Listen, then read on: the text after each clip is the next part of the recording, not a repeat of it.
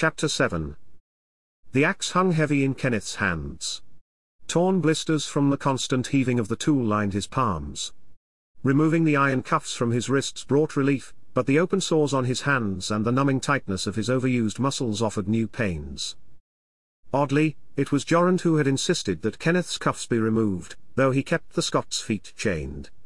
Likely, the beastly Viking understood that cutting trees would carry a heavier burden than the lesser drudgery of carrying stones.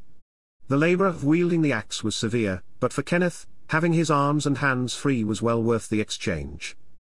Kenneth swung the big axe hard. Its blade cut deep into the white meat of the pine. The swinging of the iron head provided an outlet for Kenneth, a means to vent his unquenched anger. With each blow, Kenneth cut deep into the trunk, splintering chips of wood from the heart of the tree. The white woody shards piled at his feet like snow atop the knotty roots that fingered outward from the trunk of the pine. Sweat soaked Kenneth's hair and shirt. His chest heaved in and out as he cut over and over into the tall evergreen. As he performed his mindless, repetitious cuts, he envisioned himself turning the axe on the Vikings and rushing the guards who watched over him. He saw himself in a delirious rage, cutting into every Viking in sight. If it weren't for their crossbows, that covered a greater distance than the axe, he would have done more than simply envision his act. Kenneth purposed to be patient. He would wait for the right time, either his father would come with an army of Scots, or the Vikings would make a mistake. Either way, he would wait for his opportunity. Another swing? The tree teetered. The large pine had nearly succumbed to the small axe. The steady blows had carved a deep slot into the wood and now little remained to hold the tree upright. Kenneth's blows came faster. The spindly beast began to tilt. The spine snapped, and a tearing sound erupted from the base of the tree. The cracking grew louder, the branches swayed, and the tree began its descent, crashing through its neighbors and snapping off their limbs on the way down. Its impact against the earth released an echoing boom, along with a certain satisfaction that pleased Kenneth. Kenneth gaped at the fallen monster, contemplating the finality of the massive beast. He lowered the head of his axe to the ground and leaned on its handle to catch his breath. He glanced at a nearby guard, then gazed down at the barren stump. It was riddled with cuts except for the small ridge of splintered pulp sticking up from where the tree had held to the end. Kenneth heard laughter that sounded something like a grunt. He looked to his side. It was Darrell. He had stopped to watch the grand tree fall. Darrell wiped his brow and grinned at Kenneth. Kenneth returned a grin of his own. It felt good. Cutting hard and bringing down the tree, indeed, it felt good. Move on. Strip the branches and clean it up, a guard grumbled at Kenneth. Kenneth brushed off his sleeves and rubbed the dripping sweat from his forehead. He looked at the guard, then at his axe, and then back at the guard one last time.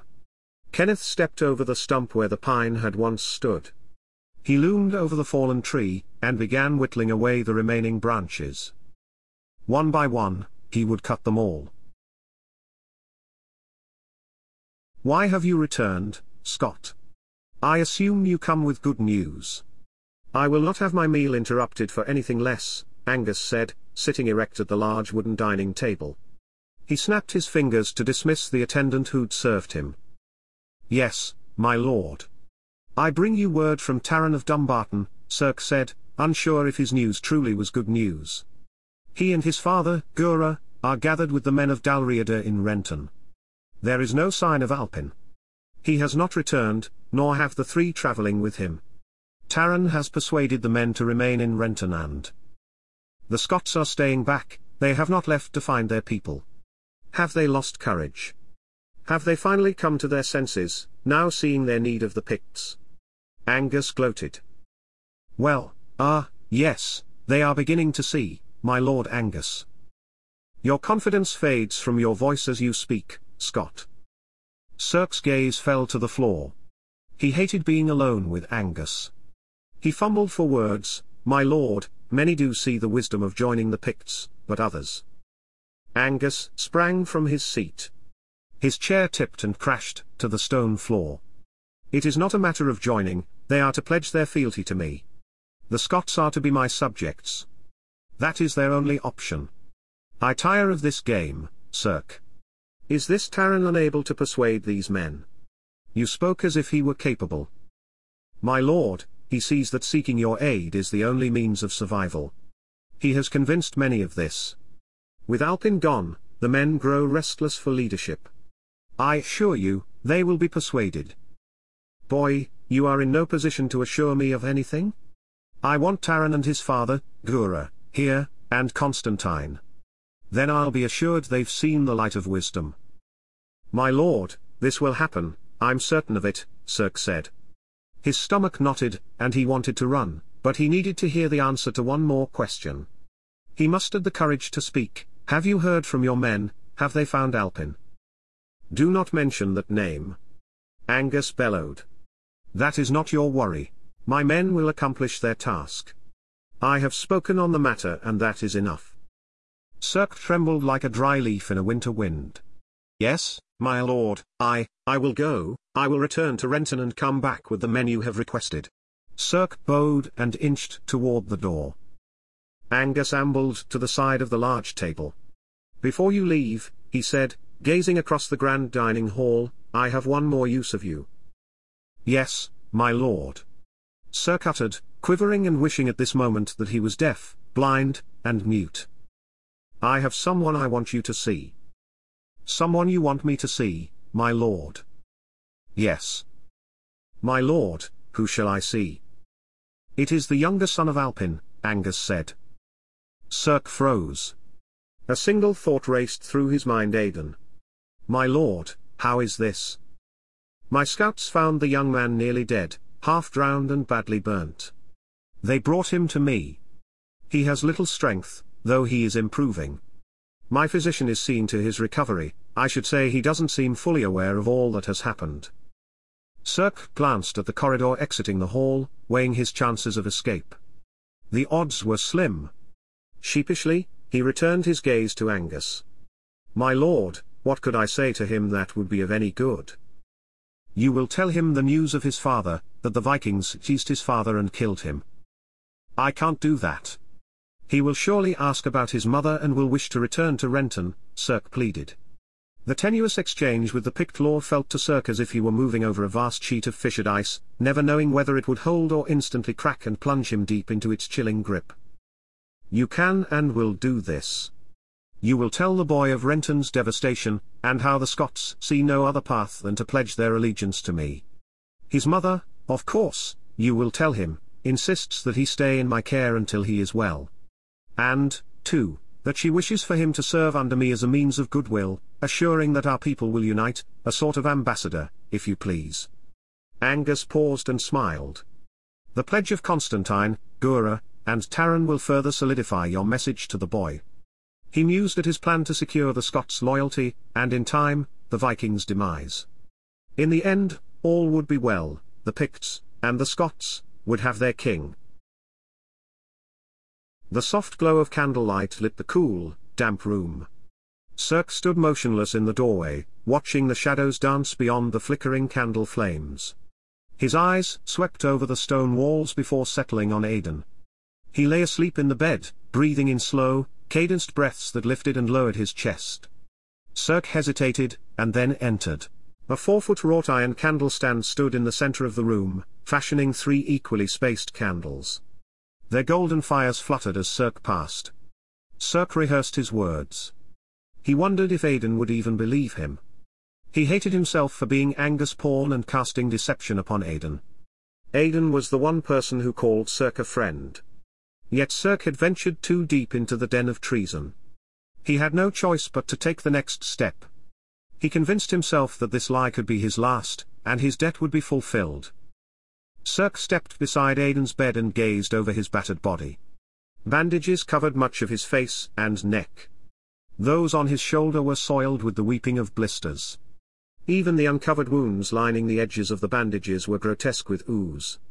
Circe could only imagine the hideousness of the sores hidden below. Who's there? Aidan said with a groggy voice, waking to Circe's presence moving through the dull light. Who is it? He repeated. Aidan, it's me, Cirque. Cirque, Aidan said, stirring from his sleep. What are you doing here? I thought Renton. Shh. Don't try to move, save your strength, Cirque said, and he placed his hand on Aidan's shoulder, gesturing for him to keep still. I'm strong enough, Cirque, Aidan said. He slowly moved his arms and pushed against the bed to sit up. Cirque stepped back and watched Aidan labor to lift himself. Aidan, I have spoken with Angus.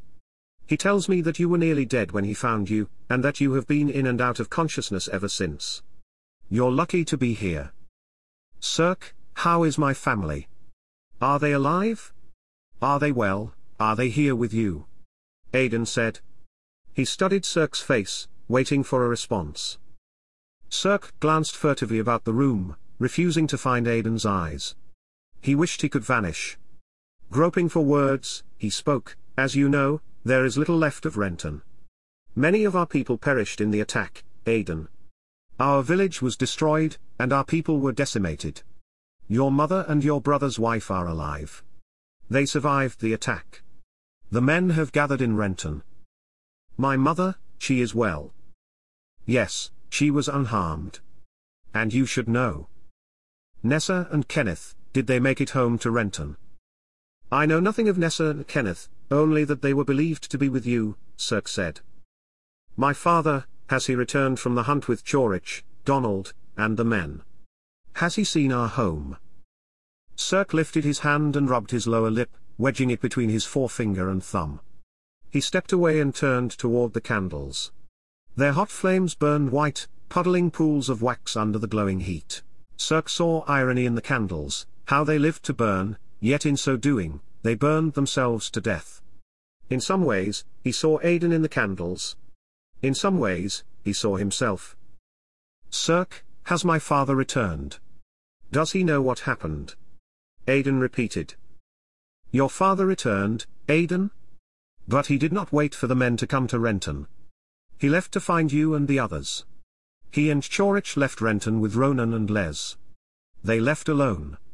Cirque stopped, not wanting to finish. What else, Cirque? There's something else you're not telling me. I don't know how to tell you, Aidan. You are like a brother to me. Cirque, damn it, tell me. Cirque lowered his gaze. Word has come that your father has been, that he has been killed. Aidan leapt from the bed and stumbled to keep his balance. What are you saying, Cirque? My father, he is, he is dead. Aidan shuddered under the pain of his movement. He began to shake. The room began to spin. He bent and placed his hands on the stand beside his bed. Then he opened his eyes wide and took a deep breath to push away the dizziness. Aidan, you mustn't do this. You must rest. Let me help you, Cirque insisted, more to assuage his guilt than to offer kindness. My father can't be dead. He's going to lead the men against the Vikings, Aidan muttered in disbelief. Constantine and Gura of Dumbarton are leading the men. They are devising a plan for the Scots in your father's absence, Cirque said. He stared at Aidan, watching him labor to stand erect. Aidan, did you hear me? Aidan slowly nodded his head. He lifted upright with a grimace pressed upon his face and then turned to the side and leaned against the bed.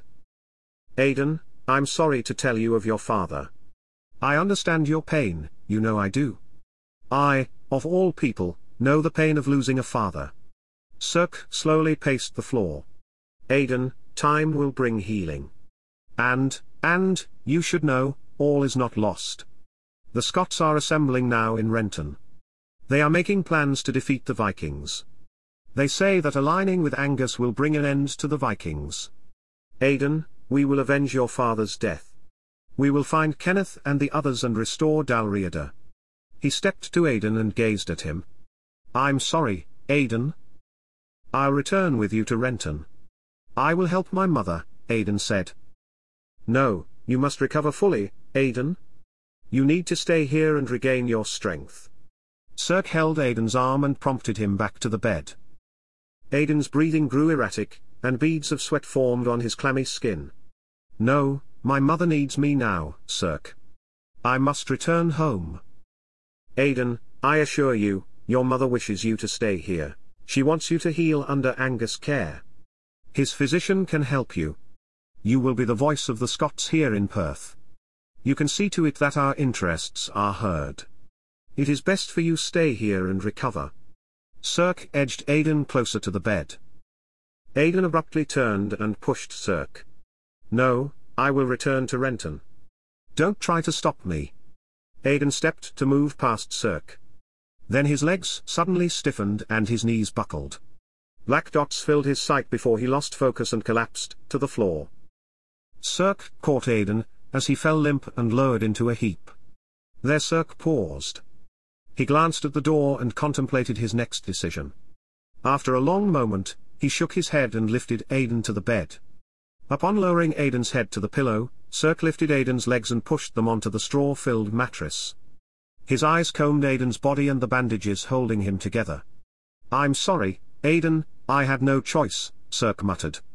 He lingered a moment and then whispered, Stay here, Aidan, please, stay here. Then Cirque blew out the candles and left without looking back.